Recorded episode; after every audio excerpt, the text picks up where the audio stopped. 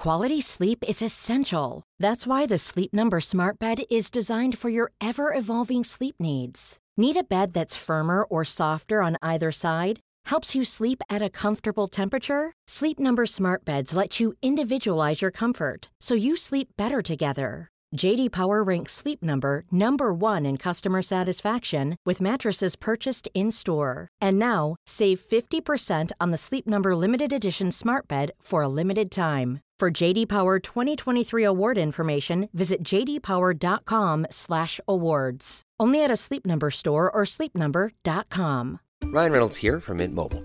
With the price of just about everything going up during inflation, we thought we'd bring our prices down. So to help us, we brought in a reverse auctioneer, which is apparently a thing. Mint Mobile Unlimited Premium Wireless. How to get 30, 30, how to get 30, how to get 20, 20, 20, how to get 20, 20, how to get 15, 15, 15, 15, just $15 a month? Sold! Give it a try at mintmobile.com/switch. $45 up front for 3 months plus taxes and fees. Promo rate for new customers for limited time. Unlimited more than 40 gigabytes per month. Slows full terms at mintmobile.com.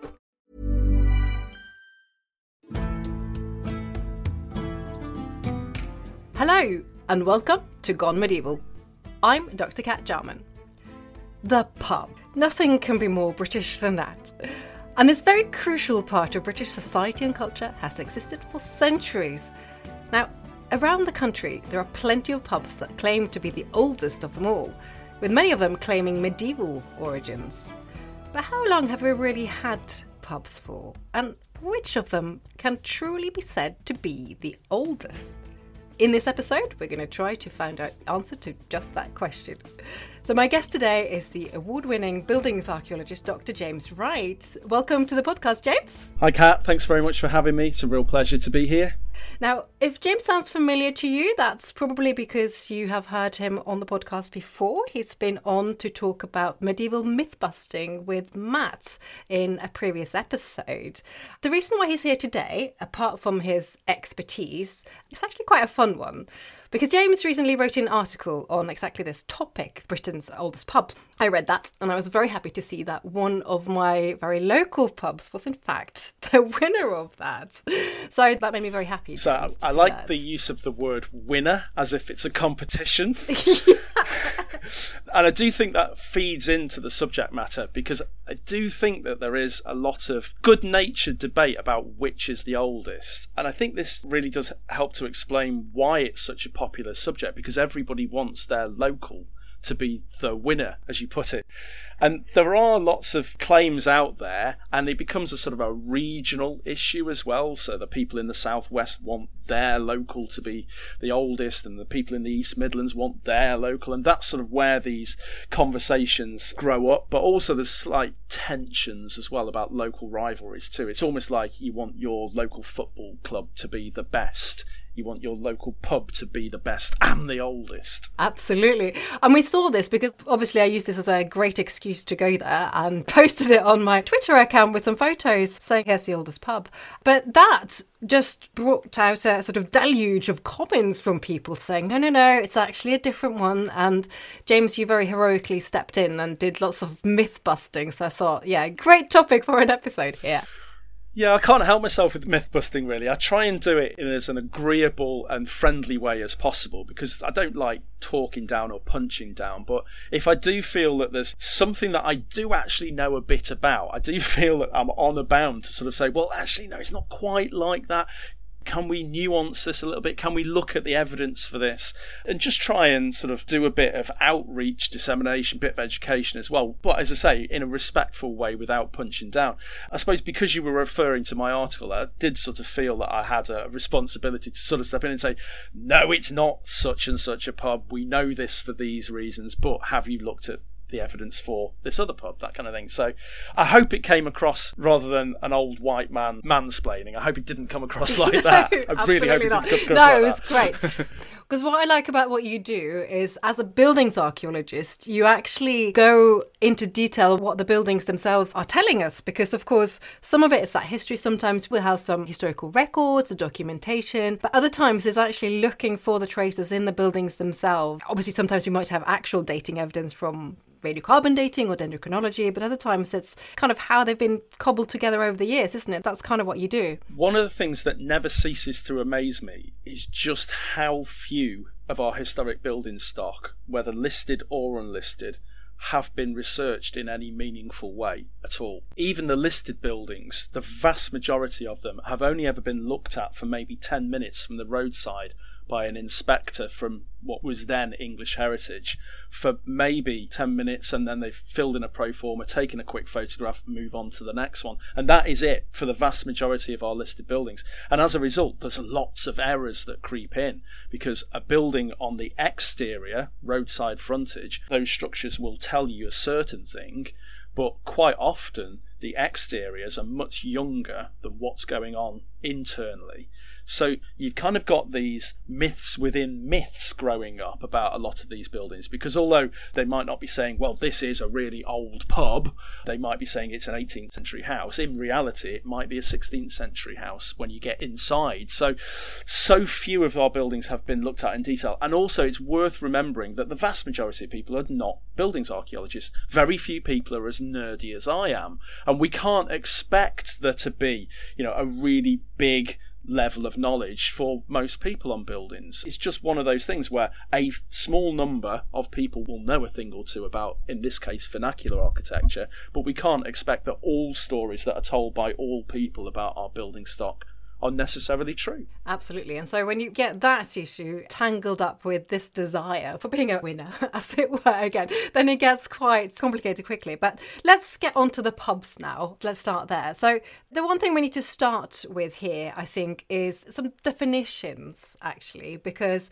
we actually talk about different things. So if we're looking for the oldest pub, what do we actually mean by that? And how do we define that sort of pub? One of the problems that we've got to face is that what most people think about when they consider the British boozer is that structure that's in their head is very much a construct of the 18th and the 19th centuries. So just having a bar which you walk up to and order your drinks, and the landlord or the barkeep will pour your drink off a hand pump, whether it be keg or cask, that's a really recent invention. Step back into the earlier 18th and the 17th century and beyond, and that's not there. The idea of pubs as places which provide sustenance, whether that be food, drink, or also accommodation as well, that is an older environment. But the buildings which we would be looking at in the medieval or the early modern period wouldn't look too dissimilar from an ordinary domestic house. Now, some of them, they are much more developed and they're more like hotels, but a lot of these buildings are structures which have possibly even been built originally as a domestic house and then converted into a pub, and then some have stopped being pubs at another period. To give you an example of this, the Old White Hart in Newark in Nottinghamshire, which is not too far from where I live, was originally built, or elements of it were originally built, in the very, very early 14th century. By the early 15th century, just over a century later, it's been converted into a pub, but it stopped being a pub in about 1870 when it became used as a shop. So you've got that problem of how do you structurally identify what a pub looks like when a lot of these buildings bear a lot in common with houses. So that there are great problems with assessing this. So we do have to use a combination of both archaeological evidence, and that includes, of course, scientific dating, but also archival evidence to tell us what was actually going on in those structures. Yeah, so that's an important point, because actually what you were looking for, certainly when you were writing this article, was an establishment that had functioned as a pub for the entire length of its existence, wasn't it? So it's not just that it happened to be in a really old building, but actually that it can trace itself back as a sort of pub, not necessarily by that name, but going back to the medieval period or, however long. Is that what you were doing? Yeah, and because there are so many claimants that say we have been in operation for X number of years, and they usually give a puzzlingly accurate date, which will be down to an individual year. And I'll give you an example of that. Let's take the Bingley Arms, which is at Bardsey in West Yorkshire. They give a very specific date there, printed on the side of the wall, that that pub has been in operation since 953 AD. That's a really specific date. And I think people are willing to believe that because of how specific it is. Somebody somewhere must have done the research. As long as it wasn't them, it doesn't matter, because that sounds like hard work. Somebody's gone and looked at it, so we're open to believing this. Why would the landlord lie? Because, of course, a load of rubbish never gets spouted in pubs, does it? Just to take the Bingley Arms, if we actually drill down into it, and I'm not singling the Bingley out, because there's lots of other buildings which I'm sure we'll discuss in a moment, but the Bingley Arms, when you actually look at the buildings archaeology of it, is a mid-18th to early 19th century rural structure, which if you go to West Yorkshire, there are lots of them that look like this building. It's got big, thick stone walls. It's got a very low-pitched roof because it's got a stone-flagged cladding to it. And it is very similar to the farmhouses throughout the West Yorkshire region. It looks like lots of other known dated buildings. There's nothing about it which speaks of the 10th century AD. But also the real key here is that, as an early medievalist, I'm sure you know this, Kat, but there aren't any pre-11th century domestic buildings still standing in this country. There just aren't any of them at all. They don't exist. So if a pub is claiming to be before the 11th century, we already know that there's a question mark over it, because the only buildings of that period that we do have that are still standing with a roof on are churches, and we don't have that many of those either. Most of the architecture back then was timber framed, and it doesn't survive. That is such a staggering fact, isn't it? That's something that surprises a lot of people, because we think that we do have so many early medieval remains, but really in terms of buildings, as you say very rightly, it's just those religious places. So does that mean then that there are no pubs as well? I mean, this is where people get a bit confused, I think. So if there were no buildings, does that mean that there are no pubs from before that date as well? Or what does that mean?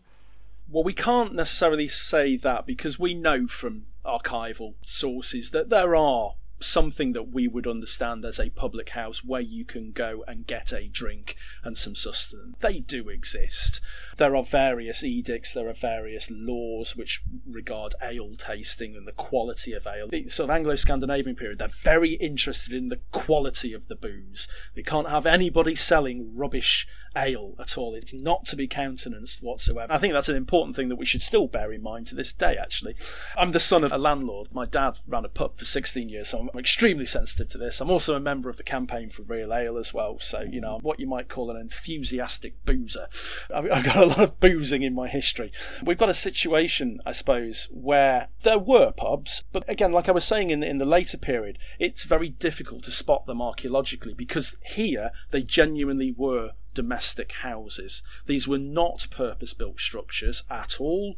It would be the case where the people who were brewing, and it tends in the early medieval period to be women that are brewers. Male brewing tends to take off at a later period in time, and particularly in the post-medieval period. But at this period in time, you would have a surplus amount of brew for your family, and then what's left over, you might put out what's called the green branch, an ale branch, on the side of your house to say, brew's up, you can come and get some. I suppose we might look at this as being a bit like a microbrewery with a brewery tap, with a place where you can go and get some beer, almost like an off license in many respects. I'm sure that they were also sitting down around the table and having a jar as well. Well, I live in Nottingham, and we've got somewhere that would be akin to this in the form of the Neon Raptor Brewery, which is down on Snenton Market, and on certain days at certain times you can sit in the brewery and have a pint. So it's kind of like that, only it's lower scale. It's more of a cottage industry. We can't actually identify the locations of any of these buildings because they don't look anything other than a domestic house. And so they don't have lots of fancy brewing equipment that we can actually say, ah, yes, this is a brew pub. This is where they're putting out the green branch and people are coming. So they do exist. We know about them from the archival record, but we know less about them from the archaeological record. But when you do get all of these properties which are saying, well, we're a pub from the Anglo-Scandinavian period, we have to say, I'm afraid you're not, because we don't have any of those surviving. Excellent. Well, that's a really great answer.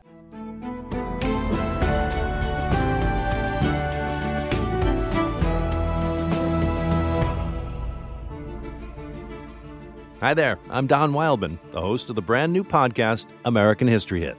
Join me twice a week as I explore the past to help us understand the United States today.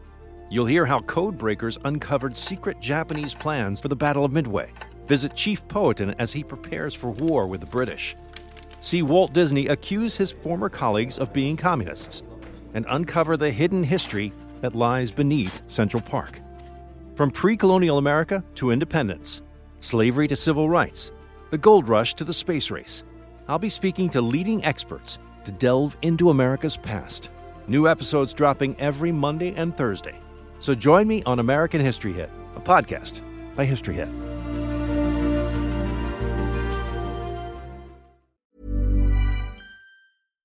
If you're looking for plump lips that last, you need to know about Juvederm lip fillers. With Juvederm Volbella XC and Juvederm Ultra XC, your lip look, whether it's subtle or bold, can last up to 1 full year with optimal treatment and no additional maintenance. Find a licensed specialist and see if it's right for you at Juvederm.com today. That's Juvederm.com.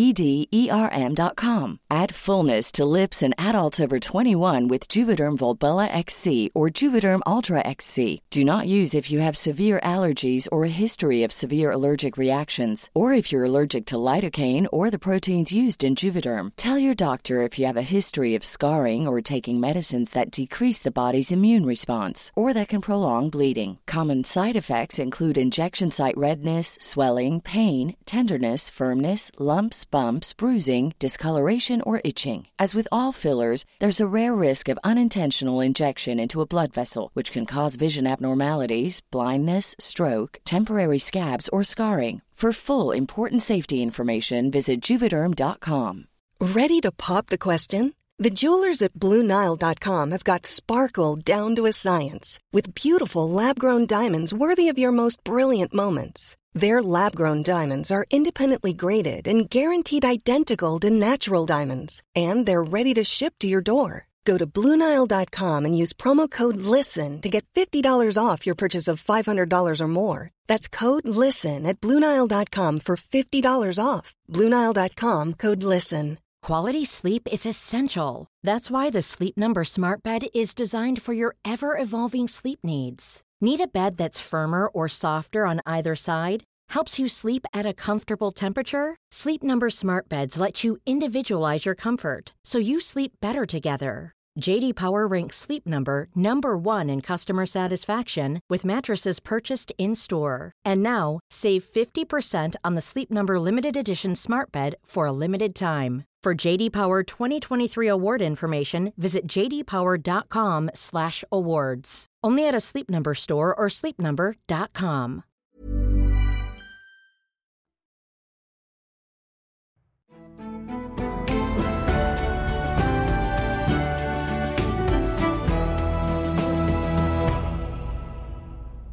Then it starts to change, doesn't it, when we get into the medieval period more properly. So what is it that changes, and when do they really appear? What changes is that monasteries really up their game.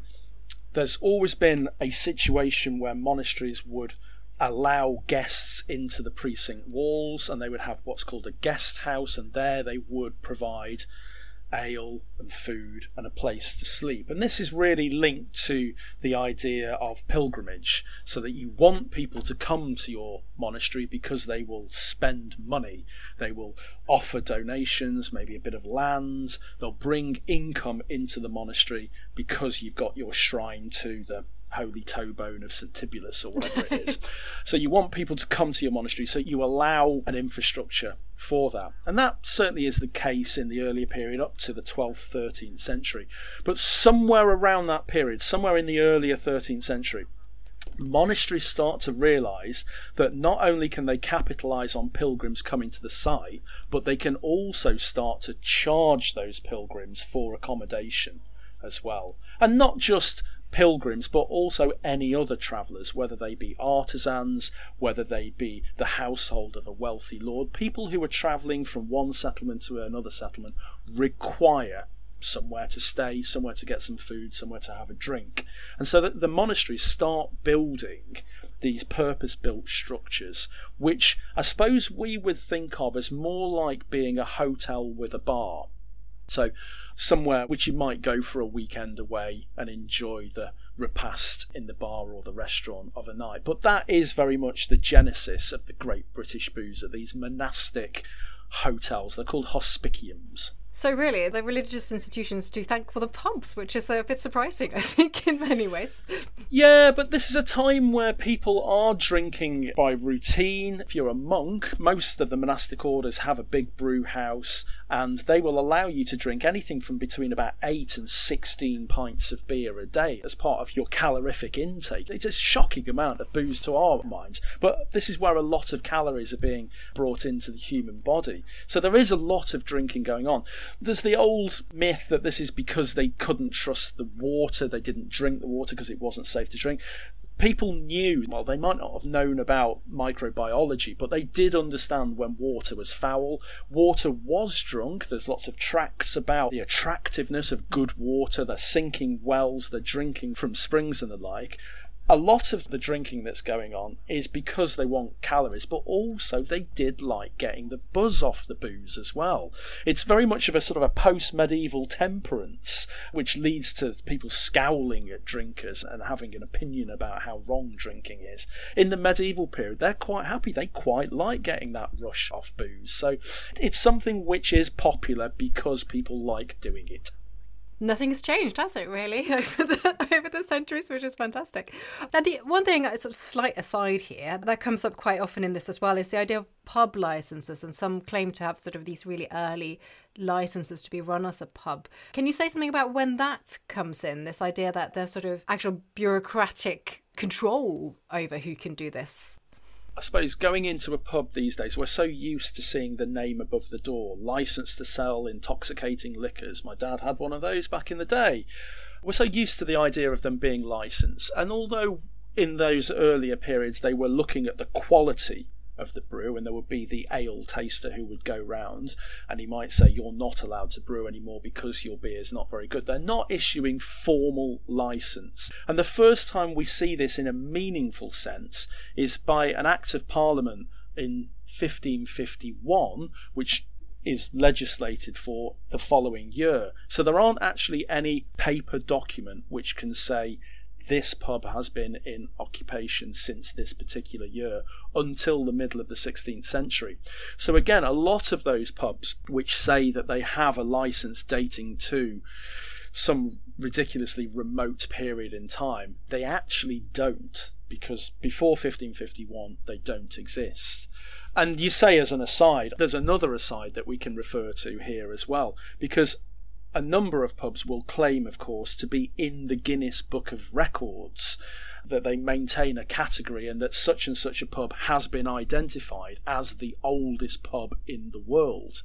One of these in particular is the Fighting Cocks in St Albans, which hit the news earlier this year when it closed, and there was lots of news articles which said Britain's oldest pub has closed for the first time in 1200 plus years, because the Cocks claims to have been opened in 793 AD. And of course, we already know now that we don't have pubs surviving from that period in time, so that's not true. But the Cocks also claims to be in the Guinness Book of Records. But what I discovered during the research for this article is that Guinness don't actually maintain a category for the oldest pub.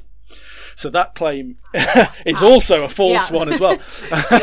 So we're in trouble with some of these claims where they're looking at licenses or they're looking at being in the Guinness Book of Records. And the other book that, of course, is important here as well to a number of pubs is that they're in the Domesday Book, and that the pub has been mentioned in that. And unfortunately, I'm here to take the fun out of the situation again, because there are no pubs mentioned in the Domesday Book. I know this because I've read somebody else say it, another pub historian, and then I was like, okay, well, they've said it, I trust them, but I'm going to go and have a check myself, and there are no pubs in the Domesday Book whatsoever. So a lot of the proofs that are mentioned by some of these claimants to be Britain's oldest pub, they don't stack up because we don't have records in the Domesday Book, Guinness Book of Records don't hold a category, and licenses don't exist until the middle of the 16th century. So a lot of these claims are on shaky ground.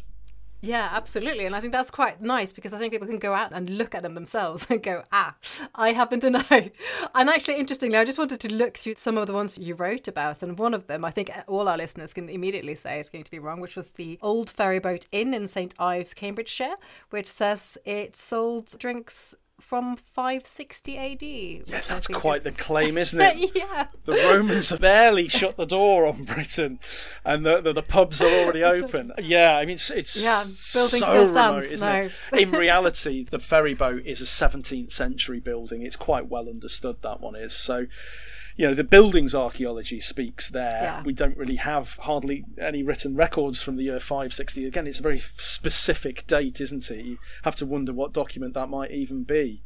But that's a very, very old one. And demonstrably, it's a 17th century building. Yeah. Okay, so let's have a little go through some of these claims then, because we've done a lot of not this, not that, not the other. So let's look at some of the sort of contenders, because actually when we get into the medieval period proper, we do have quite a few that have sort of relatively reasonable claim, I suppose. So just looking through the ones that you've written about, one of them that seems quite convincing is one, again, close to you in Nottingham. I feel like you must have done a lot of research trips for this. That's another aside there. So Nottingham's Ye Olde Trip to Jerusalem. How about that one? That claims to go back to the medieval period, doesn't it? Hands up here, I've got personal connection to that place because when I was an undergraduate student back in the mid-90s, I worked in there for about 6 months or so. That was my student job. So it's a building that I know very well. It's one of my favourite Nottingham pubs. It's a very atmospheric timber frame building which has sandstone caves at its rear. It's very popular. It's where people bring tourists to have a look round at what an old English pub looks like.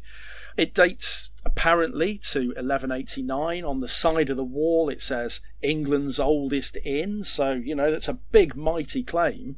We have to use buildings archaeology and also archival records here. It's entirely 17th century or later. The claim is usually made, well, it was the brewhouse to Nottingham Castle, which is directly above it. There was a brewhouse somewhere in the region of the Old Trip to Jerusalem, but it wasn't that particular building. It wasn't even the caves, because the entirety of Brewhouse Yard was cut back. The rock was cut back in the 17th century, and then buildings were constructed in front of that. And that's why we know that the 17th century is when the Trip to Jerusalem is first erected as a timber frame building and its caves beyond. So it can't date to a period prior to the 17th century because the shape of Brewhouse Yard was so different back then.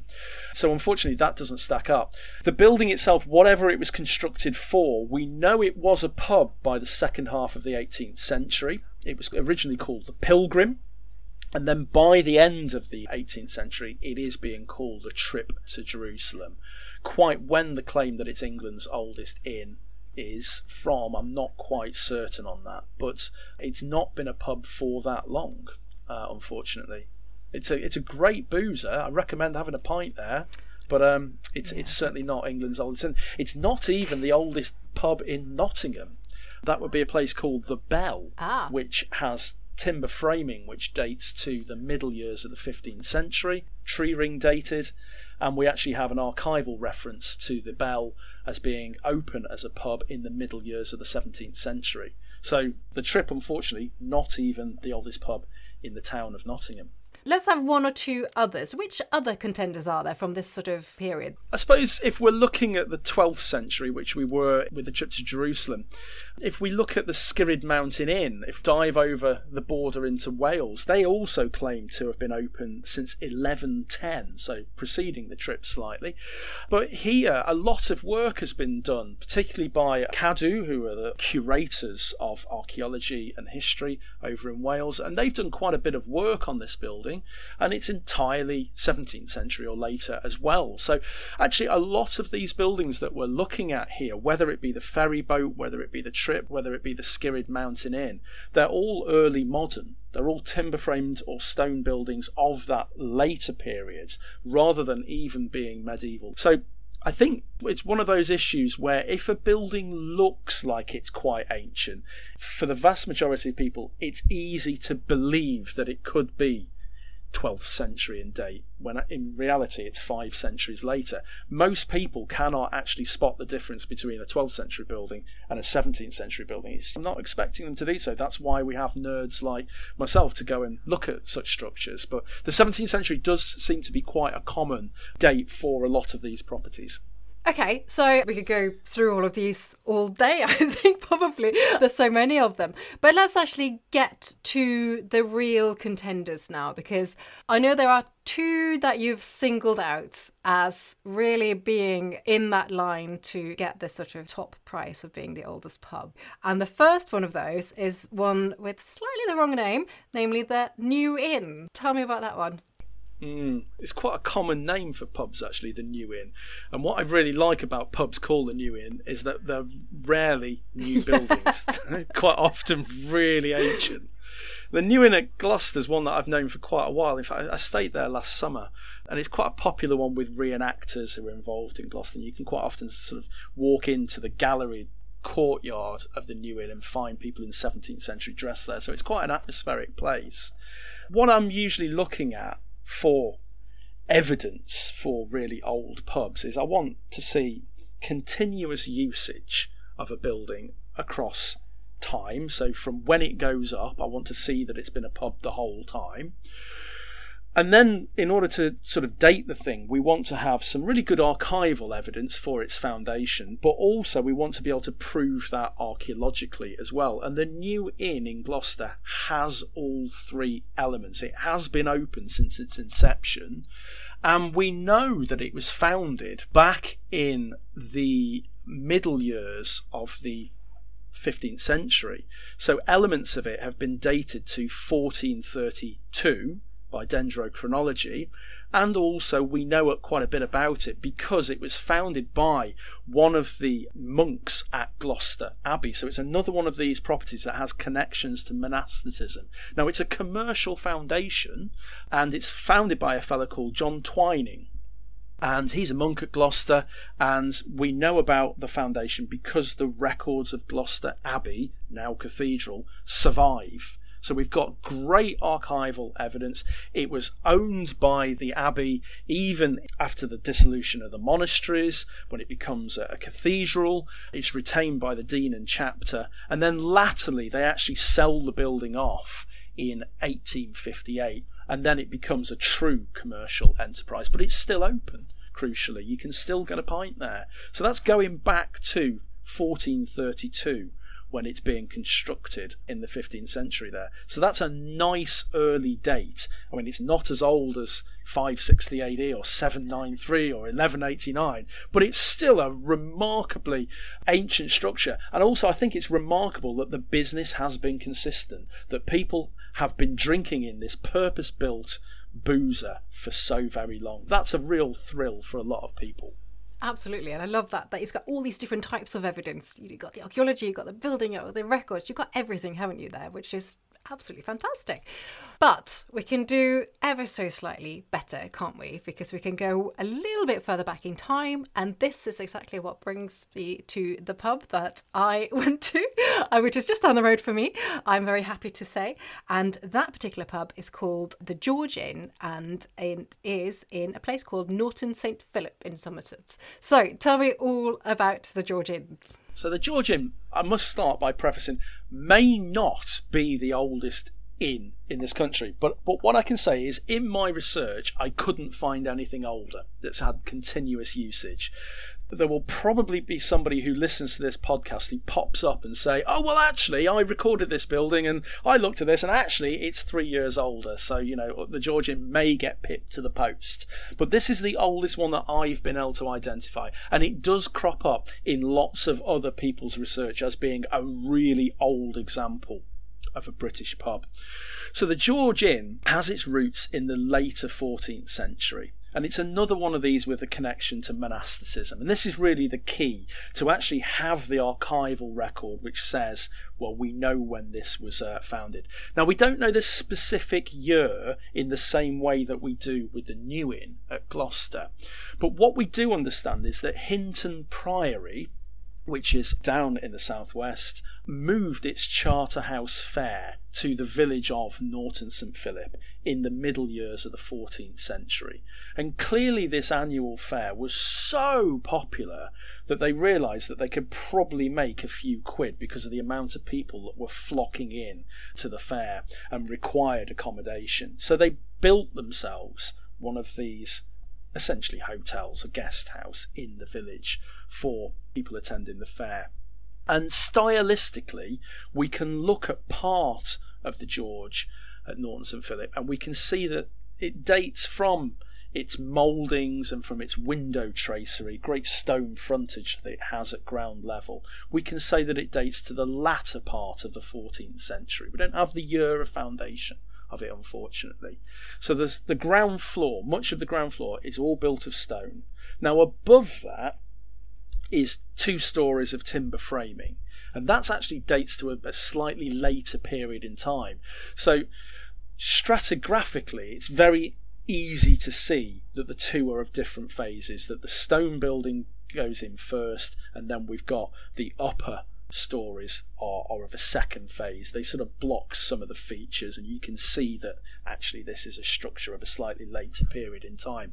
And the dendrochronology there is 1430 to 1432, so again really quite specific, and interestingly almost exactly contemporary with the New Inn at Gloucester. But because we've got the stone element with the traceried windows, we can actually push that dating back a bit. Can't give you a specific year, but it's somewhere in the latter end of the 14th century that building goes on. So it just pips the New Inn to the post because of the stylistic evidence. But it goes in to cater for people who are coming to this Hinton Priory Charterhouse Fair at Norton St Philip. Fantastic. So you can actually go there and you can go through this lovely doorway. As a sort of arched doorway, you could go into it, and that is the original medieval parts, is it? The doorway is slightly later. Okay. That's part of the 15th century remodelling of the building. But the windows that you look out of, most of those windows, you are sat with your pint looking out of a window that people have been gazing out of since the later 14th century. But yeah, I think what's one of the things that's so brilliant about the George Inn as well is it continues having a very fascinating history. We don't have time to go into that right now, but it's got this involvement in the Civil War. We've got rebellions happening. There's actual hangings taking place there as well. So a slightly gruesome history. But then it continues to be a brilliant pub and today, and it's got brilliant food and a really nice atmosphere. So I promise I'm not on commission or anything like that, but it's absolutely worth going to. So James, that was absolutely fantastic. So I think we got there. So as you say, it may not be the oldest one, but that definitely works for me, I think. One of the things that I'd sort of say is that this argument crops up so often, both in pubs themselves, as in the argument about, oh, we're the oldest in such and such a town, or we're the oldest in the country, whether it be those arguments, they crops up so often, both in pubs themselves, but also a lot on the internet. There's lots of books published about this sort of thing. There's a bit of me that wonders, though, whether we even need to be having these arguments. Is there really an importance? Is there a significance in being the oldest pub? Which I think is an identification which is so difficult to point to, that I just think that we need to be really looking at these buildings. We need to be looking at the quality of the beer, the food, the service, the atmosphere of the place, and also ensuring that these places stay open. We're seeing pub closures all across the country at the moment, and it's being really, really exaggerated by the cost of living crisis, the energy crisis, and many of these businesses are just shutting up shop. So I really do think that whether you drink or not, these are amazing places that really do act as the hub and the heart of communities. And when they're gone, they rarely reopen. So support your pubs if you can, because they can be amazing multifunctional spaces. My local in Nottingham, it's used by theatre groups, it's used by chess clubs, folk groups meet there. It's not just a place for drinking. There's also this community asset for it as well. And this is the real importance of the Great British Boozer. Absolutely. Well, brilliant place to stop. And actually, you're carrying on a tradition that's been going on for almost a millennium, really. So it's important for that reason as well. But absolutely do go and visit these places. And now you've also armed with some tools to judge some of the claims for yourself. You've been listening carefully. James, thank you so much for coming along and sharing all your expertise with our listeners here today. Thanks for having me. It's been a brilliant second recording for History Hit. I've really enjoyed myself. Excellent. So thank you all so much for listening to today's episode. I'm Dr. Cat Jarman, and this has been an episode of Gone Medieval from History Hit. Now, don't forget that if you need more medieval information in your life, in between episodes, you can always sign up to our weekly newsletter, Medieval Mondays, which goes straight into your inbox with lots of new content every week. You get exclusive offers and discounts and all sorts of things. So don't miss out. Just look in the episode notes for wherever you got this podcast, and hopefully we'll have you back again for our next episode.